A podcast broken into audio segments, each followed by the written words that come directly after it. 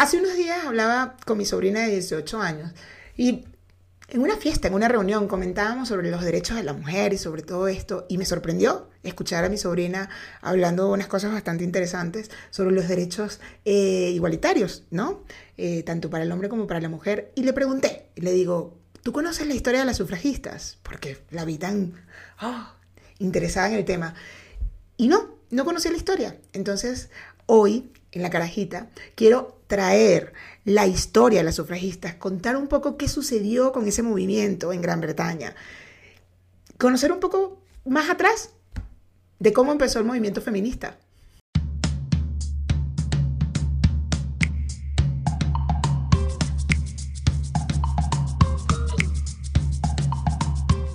Bienvenidos, bienvenidas y bienvenidas a todos mis carajitillos, carajitillas y carajitilles. Gracias por estar aquí. Quiero agradecerles de verdad a todos mis carajitillos que estén aquí en la carajita. Mm, de verdad, les estoy súper contenta con la receptividad que he tenido. Eh, yo entiendo que esto es poco a poco, pero bueno, ya saben lo que les voy a pedir. Les voy a pedir por favor que se suscriban aquí abajo y si les gusta el contenido, reenvíenlos a sus amigos y díganle siempre que se suscriban. Ya falta poco, poco, poco para llegar a los mil suscriptores, que es lo que exige YouTube para comenzar a monetizar. Adicional a esto tengo un Patreon que les dejo aquí abajo la liga, eh, www.patreon.com slash la carajita, donde pueden apoyarme también. Es un tier, solo un tier de 2 dólares para apoyarme. Eh, esta plataforma es justo para apoyar a la gente, a las personas que hacemos contenido para internet. Y bueno, mi Instagram es arroba mydávila. Mm, allá los espero también, me pueden escribir, comentar y todo lo que quieran, que yo siempre estoy súper pendiente de mi Instagram. Vamos a comenzar de una vez. Como les comenté al principio, me llamó la atención que hablando con mi sobrina, que ya eh, hablaba de, los derechos igualitarios y todo este tema, cuando le pregunté sobre si sabía la historia de las sufragistas, que me dijo que no, dije, wow, yo creo que debemos comenzar por ahí, por, por la historia, por atrás, ¿no? Además hay muchas críticas a los movimientos feministas en este momento con respecto a que son eh, violentas o que son muy radicales o todo este tema eh, actual que genera a veces un poco de rechazo y bueno, me puse a investigar, vi una película hace poco, no la había visto, Las sufragistas, si la pueden ver, en Latinoamérica está en HBO, está muy interesante y justo viendo la película dije, yo quiero contar esto, yo quiero buscar la historia de las sufragistas y quiero explicar también, porque también fue un movimiento radical, había movimientos radicales y otros un poco más pacíficos. Y bueno, nada, me traje, me puse a investigar, eh, mucha información la saqué de Nat Geo, de National Geographic, y aquí les traigo puntos importantísimos. Recordemos que en 1918 en Gran Bretaña se logró el voto femenino, pero la lucha comenzó mucho tiempo atrás, mucho, mucho, mucho tiempo atrás. Y bueno, aquí les traigo algunos puntos bastantes para eh, entender un poco la historia de las sufragistas y cómo fue todo, todo, todo lo que sucedió con las radicales y las no radicales de ese momento. El 3 de agosto de 1832 se discutió una petición especial en el Parlamento británico, la de Mary Smith de Stanford, que defendía que como ella pagaba los mismos impuestos y estaba sujeta a las mismas leyes que cualquier hombre, debía tener el mismo derecho a elaborarlas mediante la elección de representantes y aplicarlas en los tribunales de justicia. Sir Frederick, el diputado que estaba para esa petición, eh, señaló que si se establecían jurados paritarios, hombres y mujeres, se verían forzados en situaciones dudosamente morales, como estar encerrados toda una noche deliberando. Se le replicó a este comentario de Sir Frederick eh, comentando, diciéndole, es bien sabido que el honorable y galante diputado suele pasar noches enteras en compañías de damas sin que ocurra nada indigno. A lo que Trent contestó, sí, pero nunca estamos encerrados. Los asistentes rieron y así se cerró el primer debate sobre el sufragio femenino en la historia de Gran Bretaña. 1832 fue la primera solicitud. Para ese momento, las mujeres casadas no podían tener propiedades, redactar testamentos, ni ostentar de la custodia de sus hijos. A pesar de que las mujeres solteras o viudas tenían más libertad que las casadas, igual ninguna podía ejercer profesiones como medicina o derecho, ni acceder a puestos de la administración. y por supuesto tampoco podían votar. Para la época, los hombres mejor dotados, intelectuales y físicamente debían encargarse de la esfera pública mientras que las mujeres ocupaban la vida privada bajo su protección. Las propias mujeres compartían esta opinión y la transmitían de madre a hija apenas se producían muestras de protestas. Esto quiere decir que para ese momento, para esa época, solo podían votar los hombres que estuvieran eh, dotados profesionalmente y físicamente. No todos los hombres votaban en ese momento en Gran Bretaña. De hecho, entre datos que busqué por aquí y por allá, eh, votaba solamente el 20% de la población, porque era lo que correspondía a estos hombres que estaban bien dotados intelectualmente, ¿no? Eh, de hecho, votaban los hombres que tenían propiedades, eran los hombres que también tenían como ese derecho a votar, pero no todos. En 1825, los activistas William Thompson y Anna Wheeler se preguntaban, vosotras, las más oprimidas y degradadas, ¿cuándo os daréis cuenta de vuestra situación? Os organizaréis, protestaréis y pediréis su arreglo. Esto lo, dijeron estos activistas en 1825, mucho, un poquito antes de que se hiciera esta reunión. En 1830 las feministas eran muy pocas y muy descoordinadas. Treinta años después el movimiento había ganado fuerza y había dado con una causa esencial, la concesión del voto. Solo cuando las mujeres participaran en las elecciones de representantes y por tanto en la elaboración de leyes podrían derogar aquellas que las rebajaran a ciudadanas de segunda. En la década de 1860 empezaron a multiplicarse las asociaciones que defendían el voto femenino. El filósofo John Stuart Mill argumentaba, en un país gobernado por la reina Victoria, que había demostrado su gran capacidad como gobernante, ¿por qué no se iba a conceder a las mujeres los mismos derechos que a los hombres? Un poco raro, ¿verdad? A pesar de ser gobernado por una mujer, mm, igual las mujeres eran tratadas mucho más abajo que los hombres. En 1867 se aprobó una nueva ley electoral donde extendía el derecho al voto a un tercio de los hombres adultos. Como les había dicho, antes solo el 20% votaban. Eh, eh, los que tenían mejores capacidades y actitudes eran los indicados para elegir los gobernantes. En ese articulado de 1867 se referían a la palabra men, hombres, en lugar de males, varones por lo que se podía interpretar que el término englobaba los dos sexos. Así que las sufragistas animaron a las mujeres a participar en las elecciones. Una de ellas, Lily Maxwell, apareció en el registro de votantes gracias a un error y acudió a su colegio electoral para votar por un candidato afín a las sufragistas, para evitar que su caso fuera el primero de muchos otros. Meses después se aclaró que la ley no se refería en ningún caso a las mujeres. Esto ganó publicidad y preocupaba a los antisufragistas. Los antisufragistas opinaban que las mujeres estaban representadas por sus maridos y que por otra parte eran extremadamente influenciables por ellos. De manera que concederles el sufragio equivaldría a dar dos votos al esposo. Peor aún, en el caso que defendieran causas distintas, se sembraría la discordia en los hogares. Por otro lado, el derecho al voto sería solo el principio. Si las mujeres empezaban a votar, temían los antisufragistas, pronto querrían ser diputadas y miembros del gobierno.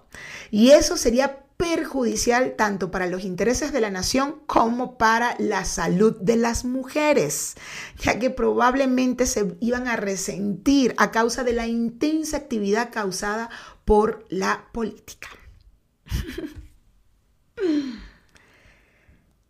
En 1869 se daba un paso fundamental en Estados Unidos. Wyoming, el estado, aprobaba el sufragio femenino, mientras en Gran Bretaña se empezó a permitir a las mujeres a formar parte de las juntas de educación de distrito, cuyos miembros eran elegidos mediante la votación.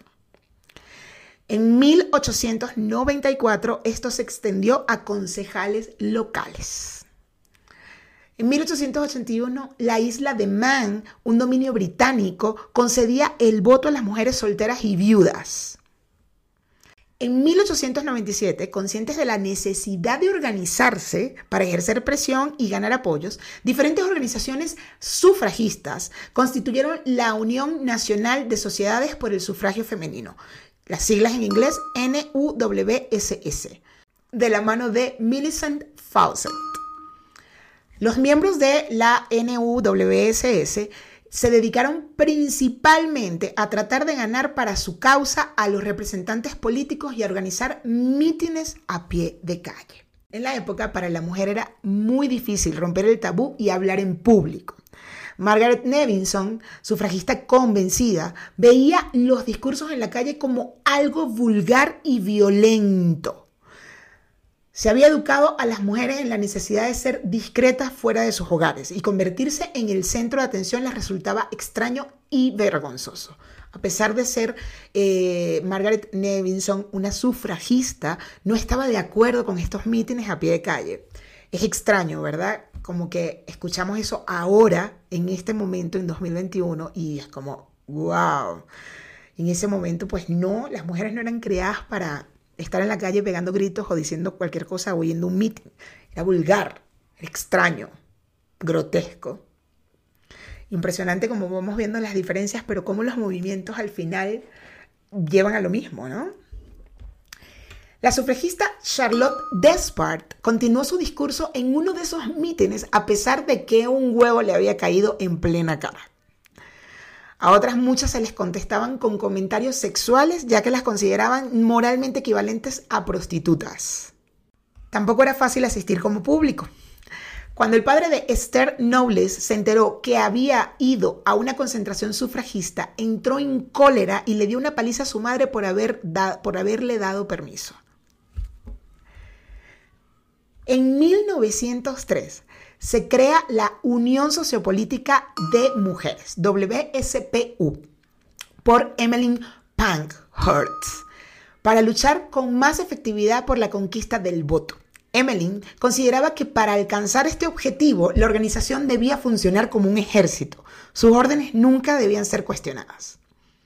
Las peticiones de democracia interna fueron desestimadas siempre por Emmeline, que expulsó a todos los que se mostraban en desacuerdo con sus decisiones. Incluso una de sus hijas, Silvia, tuvo que abandonar la organización por su tendencia a colaborar con el Partido Laborista. Y es que la líder se había comprometido a no colaborar con ningún otro partido político hasta que las mujeres obtuvieran el voto. Tampoco admitía la militancia de los hombres. Así, la WSPU fue perdiendo cada vez más miembros. En 1914 eran 5.000 frente a las 50.000 de las NUWSS presidida por Fawcett. La WSPU desarrolló tácticas militantes que tenían una gran resonancia en la prensa, como interrumpir los mítines de otros partidos, intentar entrar en parlamentos, presentarse en los domicilios de miembros del gobierno e incluso encadenarse en, en estos domicilios. Estas acciones conllevaron con frecuencia la detención de sus protagonistas, que se negaban a pagar la multa que les imponían y por tanto eran encarceladas. A sus salidas eran celebradas como heroínas, lo que les reportó una enorme propaganda. Sus partidarios se multiplicaron. En 1908, una gran manifestación en Hyde Park congregó a más de 500.000 personas. Incluso el conservador diario The Times afirmó que en el último cuarto de siglo no se había visto acto tan multitudinario. Las acciones de las sufragistas se volvieron cada vez más espectaculares y en ocasiones violentas, como respuestas a la negativa a presentar peticiones al rey, derecho reconocido a sus súbditos. Algunas mujeres de la WPSU empezaron a romper a pedradas las ventanas de las propiedades de miembros del Parlamento. Esto fue demasiado para la NUWSS, que decidió romper definitivamente con Pankhurst. Para Fawcett, era un error intentar conseguir con la violencia lo que debía basarse en la creciente conciencia de que nuestra demanda es de justicia y de sentido común. Como ven, habían dos grupos. La WSPU, que eran las radicales, y la NUWSS, que eran las, que, las pacifistas. Vaya.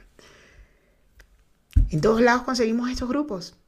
A veces, en estos momentos, cuando yo leo en redes sociales, sobre todo por estos movimientos como eh, de minorías o de, en el caso de la mujer, del feminismo, siempre está la crítica del radical. Siempre, siempre está la crítica. ¿Por qué rompen? ¿Por qué tal?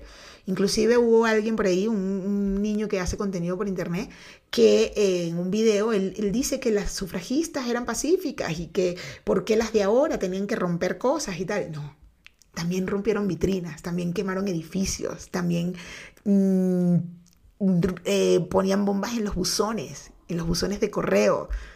También hubo un movimiento radical que logró que la prensa las viera, que la prensa supiera, porque eh, mucho tiempo que hacían estas protestas inclusive eh, no, no, las ponían en la prensa. El mismo gobierno no ponía, evitaba que la noticia saliera en la prensa. Pero ya este tipo de cosas eran inevitables que salieran. Y se hizo ruido al final, la radicalidad en estos movimientos termina siendo ruido. Y para lograr algunas cosas, pues hay que hacer ruido. Como se los he dicho, yo no soy radical, no, no, no, mi personalidad no me permite ir a, a romper algo o a quemar algo, pero tampoco las critico. No las critico para nada. Entiendo, sobre todo en un país que cuando eres víctima, cuando tu hija muere o cuando tu hija es violada y el sistema no presta atención, como en lo que sucede en estos momentos, pues claro, están molestas y quieren hacer, quieren hacer ruido, quieren romper, quieren ir contra el sistema. También se produjeron escisiones o eh, rompimientos dentro de la organización. Sufragistas históricas como Charlotte Despard desaprobaban la violencia y la negativa a colaborar con otros partidos, por lo que la abandonaron.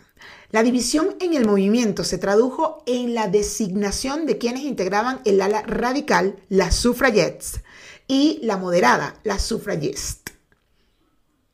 Habían hasta dos nombres diferentes, suffragette y suffragist, que eran las pacíficas. La reacción del gobierno no se hizo esperar. Cientos de sufragistas fueron encarceladas y sometidas a duras condiciones de reclusión. Para lograr que se les reconociera el estatuto de presas políticas y mejoraran sus condiciones de vida en la cárcel, se declaraban en huelga de hambre. Y esto planteaba un gran problema a las autoridades que querían evitar a toda costa que se convirtieran en mártires de la causa. La solución fue la alimentación forzosa, un proceso doloroso y peligroso que no hizo más que despertar simpatías por las sufragistas entre la población.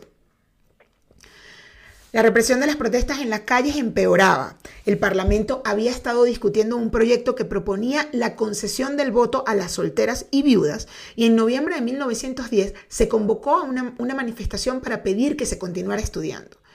Para disolver la protesta se recurrió a policías provenientes de los barrios bajos de Londres, lo que hicieron por medio de golpes y agresiones sexuales a los que se sumaron una gran cantidad de transeúntes. Tres manifestantes murieron a causa de las heridas y la fotografía de una mujer en el suelo a punto de ser golpeada espantó a la opinión pública. La respuesta oficial al Viernes Negro fue culpar a las sufragistas, que animaron a todo el que quisiera sumarse a la protesta. Como consecuencia, se introdujo una reforma legal que mejoró algo su situación penitenciaria. Mientras tanto, el proyecto llegaba al debate parlamentario definitivo. Varios ministros del gobierno liberal opinaban que el perfil de mujeres al que se dirigía, propietarias, solteras y viudas, votaría mayoritariamente conservador, por lo que se opusieron al mismo. Así, el proyecto que tanta esperanza había suscitado fue descartado en 1912.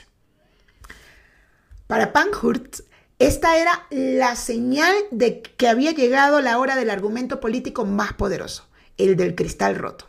Una minoría retomó la campaña de daños a las propiedades de manera más extensiva que antes, incluyendo la detonación de bombas e incendios en casas vacías. Como respuesta, el gobierno envió a cada vez más sufragistas a la cárcel y para evitar los peligros y la poca popularidad de la alimentación forzosa, aprobó la ley conocida como del gato y del ratón en 1913, que permitía liberar a las presas debilitadas por el hambre para volver a recluirlas una vez recuperadas. La estrategia del gobierno tuvo éxito ante una opinión pública que desaprobaba los cristales rotos y las bombas. Los actos violentos empañaron la imagen del movimiento y dieron argumentos a quienes defendían que las mujeres eran seres demasiado emocionales para votar. Y aunque la consigna era dañar las propiedades, no la vida, cualquier fallo en la preparación de los atentados habría podido causar daños irreparables. Se repite la historia, ¿no? Es un poco lo que escuchamos ahora. ¿Cuánta gente? ¿Cuántos? ¿Cuántas personas están en desaprobación con la radicalidad, con la violencia? Cuando rompen un, un, café, cuando rompen un vidrio una vitrina en la calle, cuando queman, cuando ponen, cuando pintan un monumento. Hay tanta gente que se molesta, tanta gente que entonces rechaza el movimiento en general. Pero las sufragistas lograron un montón de cosas, como las sufragistas, o sea, las sufragistas en general, lograron un montón de cosas. Pareciera que era necesario esto. Nunca sabremos qué habría pasado de continuar así las cosas, porque el estallido de la Gran Guerra interrumpió la actividad de la WSPU. Pankhurst abrazó la causa patriótica y se puso a disposición del gobierno. Sin embargo, la NUWSS continuó la campaña. La actividad política de este grupo y la contribución femenina a la guerra en la retaguardia mientras los hombres luchaban convenció al Parlamento y a gran parte de la sociedad de que las mujeres merecían el voto tanto como sus conciudadanos. En febrero de 1918 se aprobó la ley que concedía el sufragio a las mujeres mayores de 30 años y se extendía a todos los hombres de más de 21. La felicidad entre las sufragistas fue enorme, pero no completa. Las campañas continuaron hasta que 10 años después, en julio de 1928, se equiparó la edad de voto femenina a la masculina en una sesión parlamentaria a la que asistieron las protagonistas de la lucha por el sufragio, ya ancianas como Fawcett y Despart, de 81 y 84 años respectivamente, Charlotte Despart dijo entonces, jamás pensé que vería la concesión del voto, pero cuando un sueño se hace realidad hay que ir por el siguiente. Las sufragistas británicas fueron las víctimas más famosas de la alimentación forzada, una técnica utilizada por el gobierno de Herbert Asquith. Me dieron de comer cinco semanas por la nariz y al final ya no podían pasar el tubo de la nariz a la garganta a pesar de que lo doblaron y lo retorcieron en todo tipo de formas. En cambio, se subía por la parte superior de mi nariz y parecía que estaban perforando mis ojos. Fue entonces que me forzaron a abrir la boca insertando sus dedos, cortándome las encías y el interior de mis mejillas. Cuando estaban cuando estaba loca de dolor me metieron dos grandes mordazas. Luego siguieron los tubos y presionaron mi lengua hacia abajo con los dedos y me pellizcaron la nariz para debilitar la resistencia natural de mi garganta.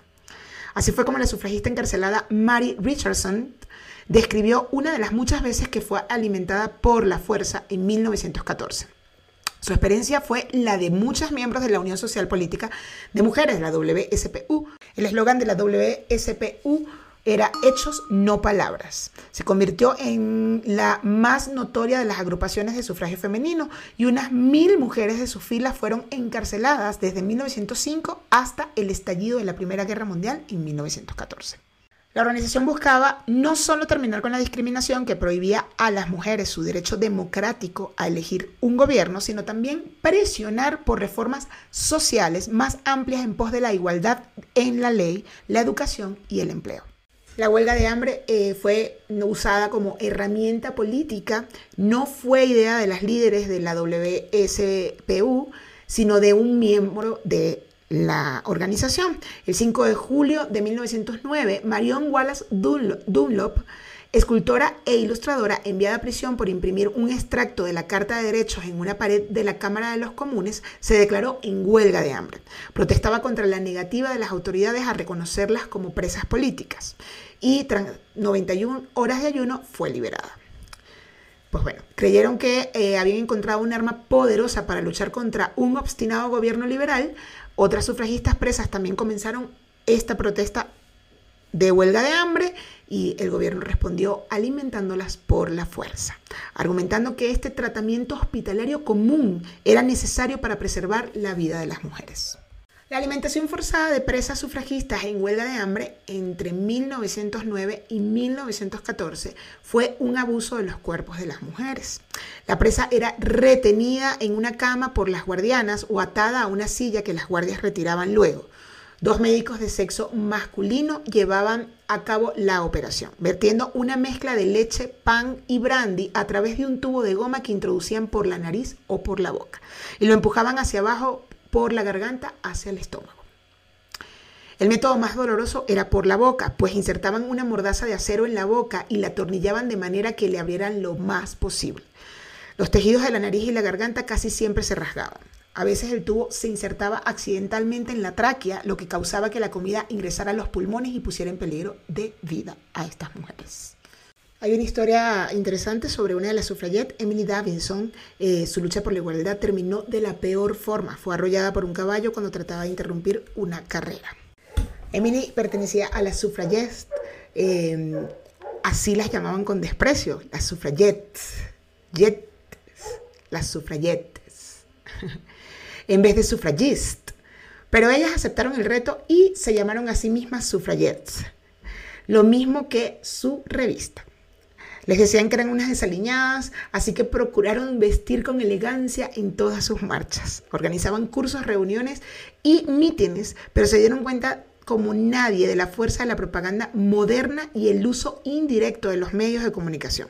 Por eso se dedicaron a organizar actos muy llamativos para difundir su reivindicación del voto femenino.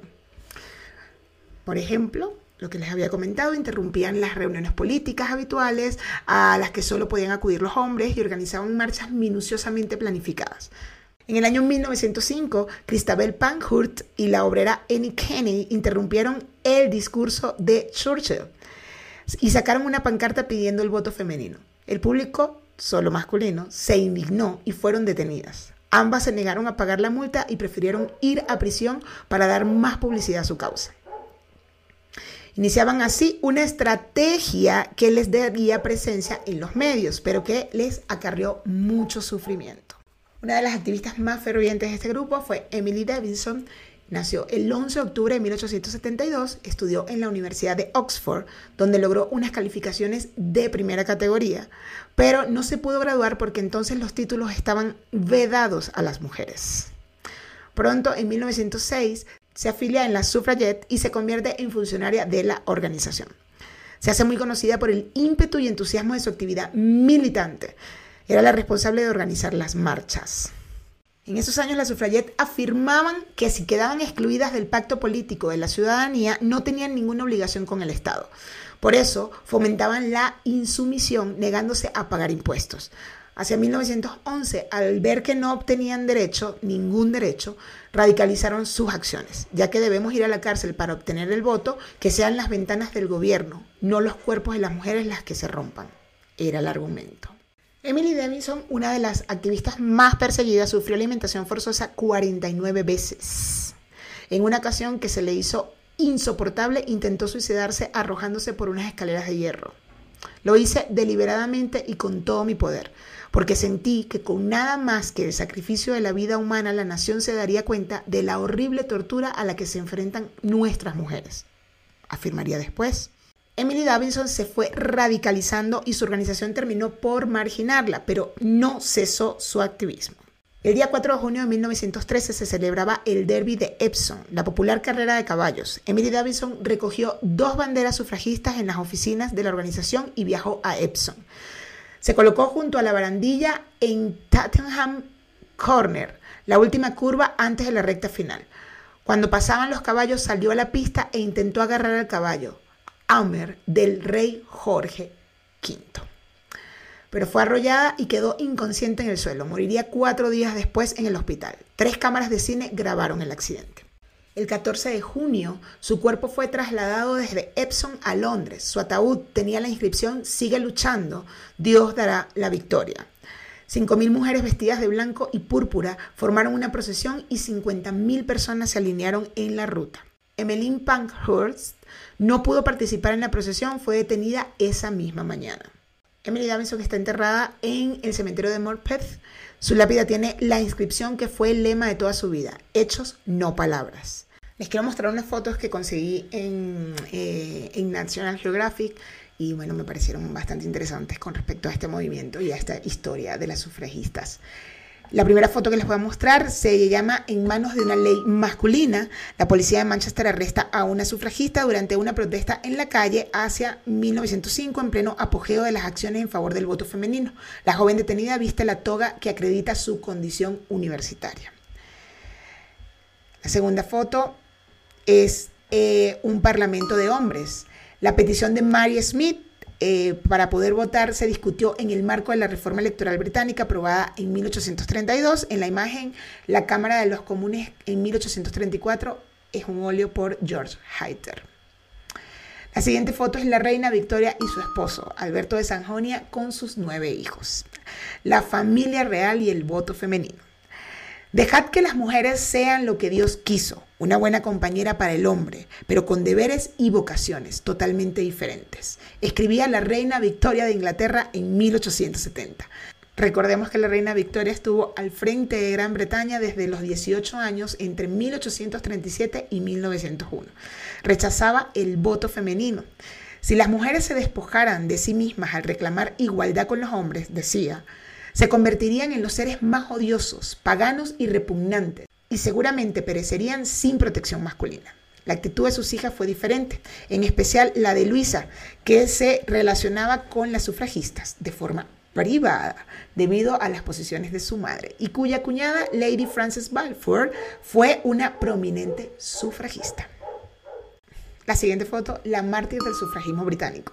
Emily Davidson fue atropellada en la pista de Epsom el 4 de junio de 1913 durante una protesta. Murió cuatro días después, tenía 40 años y tan solo faltaban cinco para que se aprobara el voto femenino. El Daily Mirror decidió colocar la noticia en portada. En octubre de 1906, varias militantes de la WSPU fueron arrestadas mientras protestaban en la Casa de los Comunes. El espectáculo debe continuar. Conscientes de la necesidad de llamar la atención de la opinión pública, las tácticas de las sufragistas fueron cada vez más espectaculares desde un dirigible Muriel Mater lanzó miles de proclamas sufragistas sobre Londres. Dos sufragistas se hicieron enviar por correo a Downing Street para presentar una petición al primer ministro. Marion Wallace Dulomp se coló en el Parlamento y grabó en un pasillo un pasaje de la Declaración de Derechos, mientras que Leonora Cohen destruyó la vitrina que contenía las joyas de la corona en la Torre de Londres. La siguiente foto es Millicent Fawcett, fundadora de la NUWSS, la principal organización sufragista. Fawcett rechazaba las acciones violentas de la organización de Emily Pankhurst, la WSPU, para Fawcett era un error intentar conseguir con la violencia lo que debía basarse en la creciente conciencia de que nuestra demanda es de justicia y de sentido común. Las sufragistas son alimentadas a la fuerza en la cárcel. Esto es una litografía de Achille Beltram de 1913. Emily Pankhurst y su hija Christabel en la cárcel con el uniforme de las prisioneras en la siguiente foto. Emily Pankhurst, líder de la WSPU, que también estuvo detenida allí, escribió, Holloway se convirtió en un lugar de horror y tormento con escenas repugnantes de violencia a cualquier hora, ya que los médicos iban de celda en celda desempeñando su terrible oficio. Nunca olvidaré, mientras viva, el sufrimiento que experimenté durante los días de que aquellos gritos retumbaban en mis oídos. La siguiente foto, el hombre que aprobó el voto. En febrero de 1918 se aprobó la ley que concedía el sufragio a las mujeres mayores de 30 años y se extendía a todos los hombres de más de 21 años. El primer ministro Lloyd George, junto a las obreras de una fábrica de municiones en Manchester en 1918. A su derecha aparece la líder sufragista Flora Drummond de la WSP. Esto fue todo, mis carajitillos, carajitillas y carajitilles. Gracias por estar aquí. Espero que esta información les funcione, les interese, les guste. Recuerden suscribirse, aquí abajo está el botoncito. Em, darle like, manito arriba, si les gusta comentar también, pueden comentar todo lo que quieran. Mi Instagram es arroba mydavila, también me pueden conseguir por allá. Y bueno, abajo también les dejo el link de Patreon, www.patreon.com slash la carajita. Gracias por todo. Besitos, varios y de todos los colores. Bye.